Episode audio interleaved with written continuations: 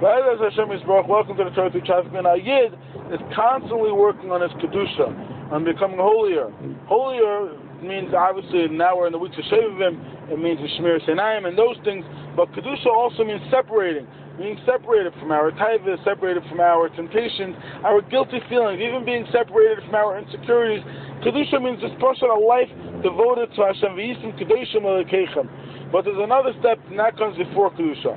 Pasuk says, Hashem says, I want you to be for me, mamlechas koyanim, a kingdom of koyanim, and then a goy kadosh, and then a nation of holiness. Right? What, why does kohen come first, and what is a kohen? So I think the essence of a kohen is that a kohen cannot choose when he's born a kohen. You could choose maybe where you want to live, you could choose the type of car you want to buy, but you know what you can't choose your relatives, right? You can't choose the fact that you were born a kohen. So guys, I have news for you, and girls, whoever's listening. You were born a yid. First thing you have to know is that you're a kingdom of kohenim. You are better than everybody. If you don't have your self-esteem in place, if you don't love yourself, if you don't love the fact that you're yid, if you don't wake up in the morning and go, oh, this is awesome, right? How are you going to be a goy kadosh? Who's gonna? Why would you care about yourself to elevate yourself, to separate yourself from things that are damaging?